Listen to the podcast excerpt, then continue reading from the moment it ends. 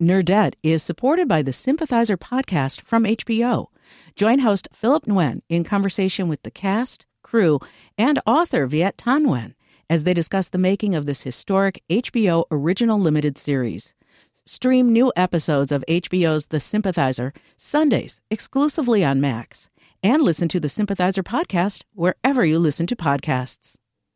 Think on your feet for our Fast and Curious 5K, a one of a kind race hosted by WBEZ and the Chicago Sun Times on Saturday, July 27th at Humboldt Park. More info and early bird registration at wbez.org/events. From WBEZ Chicago, this is Nerdette. I'm Greta Johnson, and Nerdette is a show where we talk to your favorite or soon to be favorite people. And this week, we are talking with someone who is a pretty excellent human. She was recently listed on the Root 100, which is a list of the most influential African Americans between the ages of 25 and 45. No big deal. She also runs a science lab in New York with her name on it, and she spends a lot of her time poking around for venomous snails. I am talking about Dr. Mandy Holford. Mandy, welcome to Nerdette. Hi, how are you? I'm good, but I'm a little surprised to hear that there is such a thing as toxic snails, and I'm a little bit worried about like, is this something I need to add to my list of current anxieties? No, no, no, no. The whole point of our lab is to try to change these snails from agents of fear into agents of hope. And so, yes, they are deadly, and yes, they are lethal, and yes, a snail can kill you, but a snail can also help you in various ways. And that's what our lab is investigating the power of the venom that they have to transform organisms and to transform lives. So, not a lot of people are aware that there are venomous snails, but they're out there. So, to be clear, Mandy isn't just talking about like your run of the mill garden snail, right? She is hunting for venomous, deadly sea snails. And it turns out the venom from some of these snails can be used to treat a whole lot of different ailments, including cancer. But first, she has to go find them. So, we can collect these snails either by beachcombing when the tide is uh, out or we snorkel and dive also to get the animals. So it's a lot of rock flipping. It sounds very glamorous. The first time I went looking for the snails, I had no idea, and I was going off of what you see in the books, right? These very pretty shells. Oh, sure. and I'm like, oh, it'll be so easy to spot them and pick them up, but they live under the sand, so you. So when you say rock flipping, you are literally swimming around turning rocks over. Yes, exactly, because the snails are buried. They're not out on the top. They're not like, hey, Mandy, I'm right here. Like, Mandy, here I am. I'm the one you're looking for, babe. no. It's beautiful. It's a, it's an opportunity to sort of um, bond with with nature, provided you have enough air in your tank. Yeah, right. I mean, there is like a certain danger element to it too, right? Yeah, no, as I said, certain species of the snails are lethal, and so you have to be careful how you handle them. And the way that they started studying the snails is because a lot of, back maybe 30, 40 years ago, a lot of Philippine fishermen were dying and they weren't sure why. And they figured out it was that a particular species of the snail, which we call the uh, Conus geographus, or the common name is the cigarette cone because you have about that long to live. You, you can basically take two puffs. But kids, smoking is horrible. Don't do it. I want to find another name for that snail.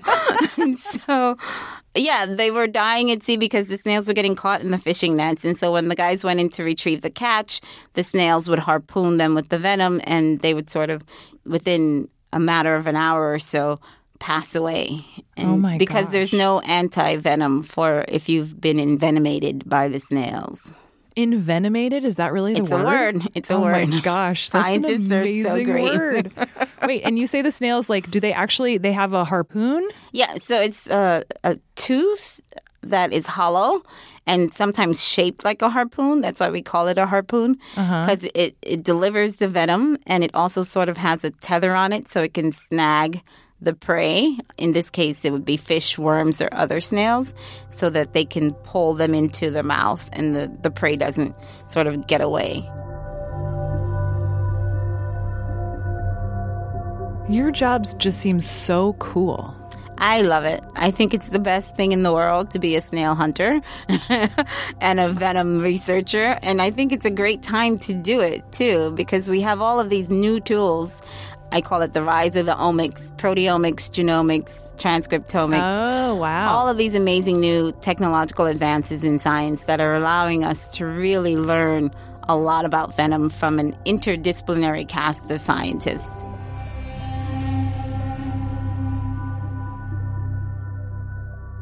So you talked about snails becoming agents of hope. How could a snail save my life? So, uh, the way that snails save your lives are through the compounds that are found in their venom, and not the whole venom, because that will kill you. Right, but- you're like extracting certain things. Exactly. We're extracting individual components that are found in the venom, and these things are very good at manipulating signals and signals related to diseases and disorders that humans have. And two areas that we concentrate on is uh, pain Venom from a small sea snail could be used to develop treatment for chronic pain. and cancer. Lipids contain a blood protein that helps the human body fight cancer. And so we found novel peptides in our snails. Peptides are the, the components in the venom. Um, we found novel ones that seem to be treating pain in ways that are not addictive, which is important. Wow. And we've also found our first peptide that we've actually patented in the lab that seems to be having an effect on stopping liver tumors from proliferating. That's insane. Yeah, I know it's crazy. Who would think a snail can have so many outputs? but another reason why you should love nature and save our planet. and these peptides are very specific at targeting certain, let's say, gates on a cell.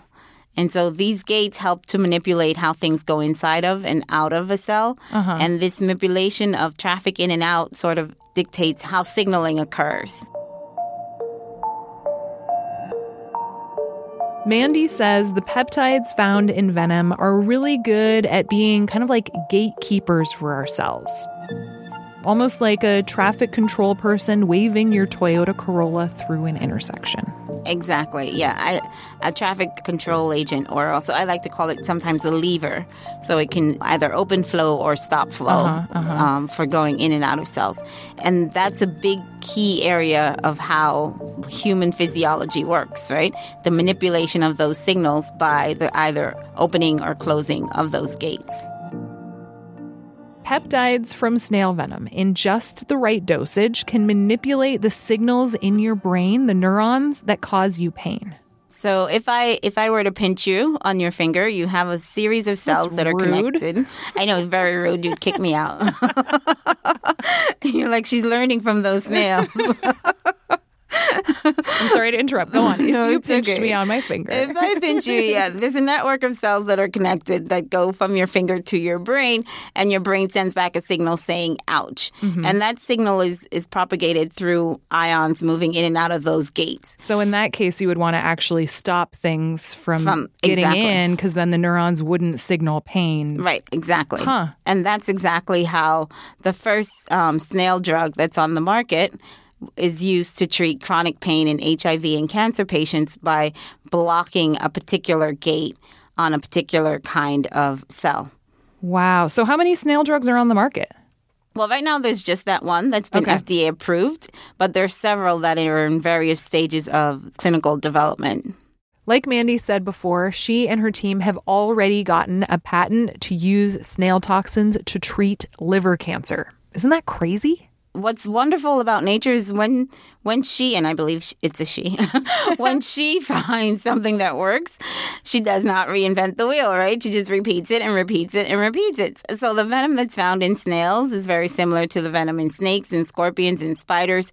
And so the way that the peptides work to block pain signals is very similar in the way that they work to block cancer signals because cancer also is sort of this miscommunication between cells. Oh, sure. And so what the peptides do is they block it at the gate. So they either starve the cell by not letting it get certain things like calcium to go in and out of the cell, or they prevent it from from growing somehow.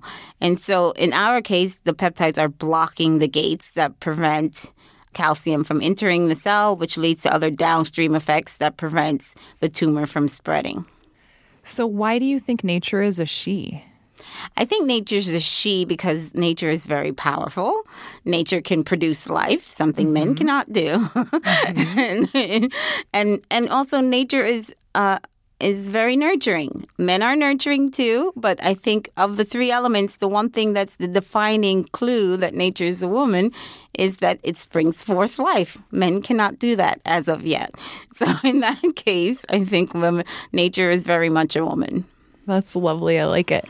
well, and I think another really cool thing about the work that you're doing is essentially you are you're a champion of discovery, right? Because I mean, a lot of people would just be like, "Yeah, venomous snails." Like, no, that's okay, not for me. This is this is pointless. But like, what you're saying is that there's room for all kinds of different things to discover that could help us and that are fascinating if you have the space to figure it out. Right, exactly. I think it was um, Carl Sagan that said something there are lots of things out there waiting to be discovered. That's exactly what, what happens with venom and, and discovery research. The more we look, the more we find, and the more we know. And especially with venomous animals, uh, we've now entered an age where we're able to explore things that previously we couldn't. So very small and very rare organisms that are venomous. And so it's opened up the floodgates in terms of discovery and finding new and exciting organisms and new and exciting ways that venom can be applied.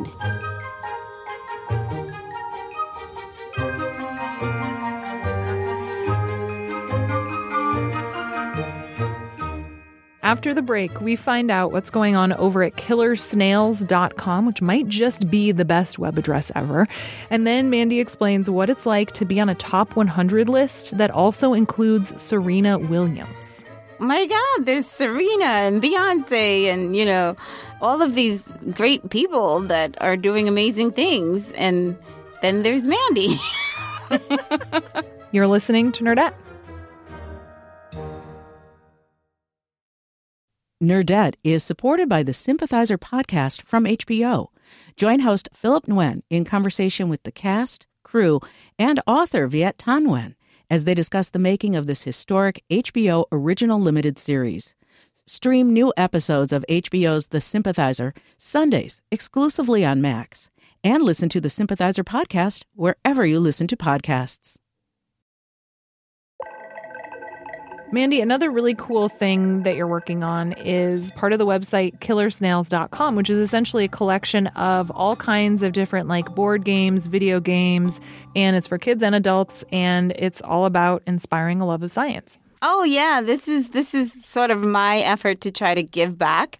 So I'm like a kid from New York and grew up in the city and and went to like supposedly very good high schools and specialized schools, but mm-hmm. still, science wasn't taught as something that was out there to be discovered. It was taught as stuff we knew, right? It's taught mm-hmm. from a textbook, and we all mm-hmm. have the you know, the periodic table of elements and we know the organelles and we know how many planets plus or minus Pluto. So we know all these facts. And so I didn't think of science as something that I can contribute to until I got to college. And I had a, the greatest uh, chemistry professor in the world, and he asked me to come work in his lab one summer. And then I learned that science is something that's ongoing. And in fact, we know nothing. Yeah. we know absolutely nothing. And there's lots that you can contribute to. And and growing up as a kid, my parents are from South America. So they came to the US. And as a child of immigrants, you know, the jobs they offer you, your parents anyway, is you can be a business person, a lawyer, or a doctor. Right. Pick one and pick wisely. Yeah, maybe an engineer if maybe if you work really hard. exactly. so the idea that I was going to be a scientist, my parents didn't naturally gravitate to because they weren't sure I would make any money. Right. Because, like, like, what actually is that? Though, exactly. and, and I'm one of five, and they're like, we can't support you forever. Uh-huh. You need to find a job. And so, Killer Snails is my way of saying to kids, inner city kids mostly, and, and kids everywhere, that science is a field that is ripe for you, and it's something that you can do and help to make discoveries that will get your name into record books. Once you name a species, it's there. No one's going to change that name and it's there forever, you know, and you can actually see the shell. Unlike those things where you name a star and who knows where the oh, star oh, is and what happens. Yeah. This is real. You can hold this in your hand. You can if you're really careful. Exactly. And so Killer Snails is an ed tech company where we use the extreme creatures of nature to try to excite students about STEM and science in general through um, tabletop, digital, and VR and AR games. And so we've produced now about eight different products in collaboration, some of them with Google, in collaboration with the American Museum of Natural History. And, and these games have all won awards, which we're very excited about because they te- they passed the test. They're legit games. They're Yeah. fun. It's not chocolate covered broccoli. The kids actually like it. They play it. They sell. That's so cool. I feel like math and science, especially, still get such a bad rap, you Right. know? And like, to me, like, once I started thinking of science as magic, you know, it's like this is actually the closest we get to magic on Earth. Like, sure, we say magic isn't real, but like, look at all this cool, amazing stuff that's happening all the time. Right. Yeah. No, knowledge is power, and, and science is the way to unleash that power, right? And so it shouldn't be something that we shy away from, and it should be something that we try to champion kids into wanting to use and to play with. And and as you've heard before children are naturally inquisitive. All Right. you need to to be a scientist is to just really be inquisitive. And Right. and you're born with the tool that makes you so. So we're all born with a brain. So i mm-hmm. like to think we're all born as scientists and then some of us get it beat out of us Yeah. and become corporate lawyers. No. No i'm kidding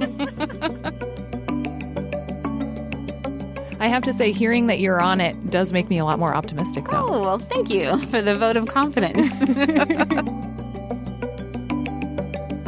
So, among the games that you can find at killersnails.com, we have Biome Builder, Scuba Adventure, and Assassins of the Sea, which is a pretty great game title. So, one really interesting achievement that you had recently is that you were named to the Root 100, oh yeah which is a list of the most influential African Americans between the ages of 25 and 45. Congratulations. Thank you. That was a big surprise. I didn't know how that happened, but I was like, awesome. Yeah, that's like just don't ask any questions. No, no, go with it. Go with it. Go with it. I, I qualify. I, I'm a woman of color. I'm in the age range, and I'm a scientist. Yes. Okay, great. But I have to ask you, what does it feel like to be on a list of people that includes Beyonce? I know. I was so surprised when I saw it, and actually, I didn't know about it until I um I was in a meeting, and I came out of the meeting, and I checked my phone, and my Twitter thing had like all of these, you know, like notifications or whatever, and I was like, "What's going on?" and then I looked at it, and then I saw the picture, and I was like, "My God, there's Serena and Beyonce, and you know." All of these great people that are doing amazing things, and then there's Mandy. It's so And cool. It's, it's amazing, but you never think, I don't think of myself on, on their scale, right? Like, Serena's a powerhouse. I mean, I think she is phenomenal for what she's Yeah. doing for women and athletes and what Yeah. she's doing now for working moms and illustrating all of the, you know, pitfalls and the joys that happens. And, and Beyonce, similarly, another sort of powerhouse for setting the stage of what can be done, you know, if you focus and you work hard and you put your head to the grindstone and just keep grinding. And so, yeah, stop interrupting my grinding has sort of been like my my go-to. I tell people who are bugging me, I'm like, you're interrupting my grinding, and Beyonce said not to. I mean, that has to just be such an incredible validation, though, right? I mean, speaking also of like those moments when you don't get the grant funding or whatever, to be recognized among these incredible people, like that's really amazing. Yeah, I think it's, super special, and I'm very grateful to the Root for doing it, and also because I'm like one of the only scientists I think on the list. And again, I think it's important to try to make heroes out of scientists because. It's a field that requires us to continue to participate. Right, right. If we were to lose the people's interest in science, we would lose a lot. NPR would probably not exist. so, Fair enough. so we need we need people to engage in science, and we need to show that scientists aren't eccentrics or people locked up in a hole somewhere, you know, off on their own doing something wild and crazy. We're normal people. We're normal people. We listen to Beyonce. We go to the U.S. Open. we support Serena. You know, and and there's a scientist who hunts snails on that list, and I think that's great that they did it. I'm number like 84. Okay, not high, but Hey, it's, whatever. But it's I'm on the list, and that's good. But again, I think we have to try to make stars out of science. Well, not stars, but we have to let kids know that science is fun. and- Champions. And, exactly, champions. We need female champions too Yep, to yep. demonstrate that you don't have to be of a specific gender to be a scientist. You don't have to be of a specific race or a specific culture. We're all born with the tool that a scientist needs, and that's a brain. And we're all born with a functioning brain. And so it's like the cheapest career entry level that you can have because the cost is zero. Mandy Holford, thank you so much for talking with us. This was really a pleasure. oh, this is great. Thanks so much for having me. Based on this conversation with Mandy, what I would really love for all of us to do is to just sort of like exercise that curiosity muscle a little more than we normally do. It's so easy, especially in this day and age, to move through the world with our blinders on, focusing on only what we want to and only thinking about the stuff that we're already interested in. But this was such a fun exercise for me to learn all about how cool snails can be, because snails. And I think if we all just did that a little bit more, this world would for sure be a better place.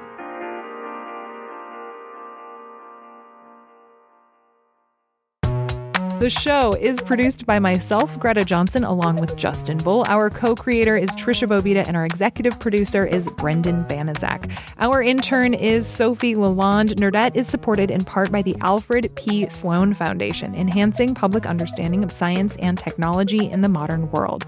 You can subscribe to Nerdette on Apple Podcasts, follow us on NPR One, or listen in the WBEZ app. It is also super helpful if you leave us some stars on Apple Podcasts. Many thanks to Yaki Ram 63 for the review. You can also find us on Twitter and Instagram and Facebook. We are at Nerdette Podcast. We have a newsletter. You're probably going to love it. And I bet there's going to be some really good links of snails eating fish and stuff this time around. So definitely check that out. You can sign up at wbez.org slash nerdsletter. Our theme music is by Poddington Bear. Do your homework. Snails eat fish. That's insane. Nerdette is supported by the Sympathizer podcast from HBO. Join host Philip Nguyen in conversation with the cast, crew, and author Viet Thanh Nguyen as they discuss the making of this historic HBO original limited series. Stream new episodes of HBO's The Sympathizer Sundays exclusively on Max, and listen to the Sympathizer podcast wherever you listen to podcasts.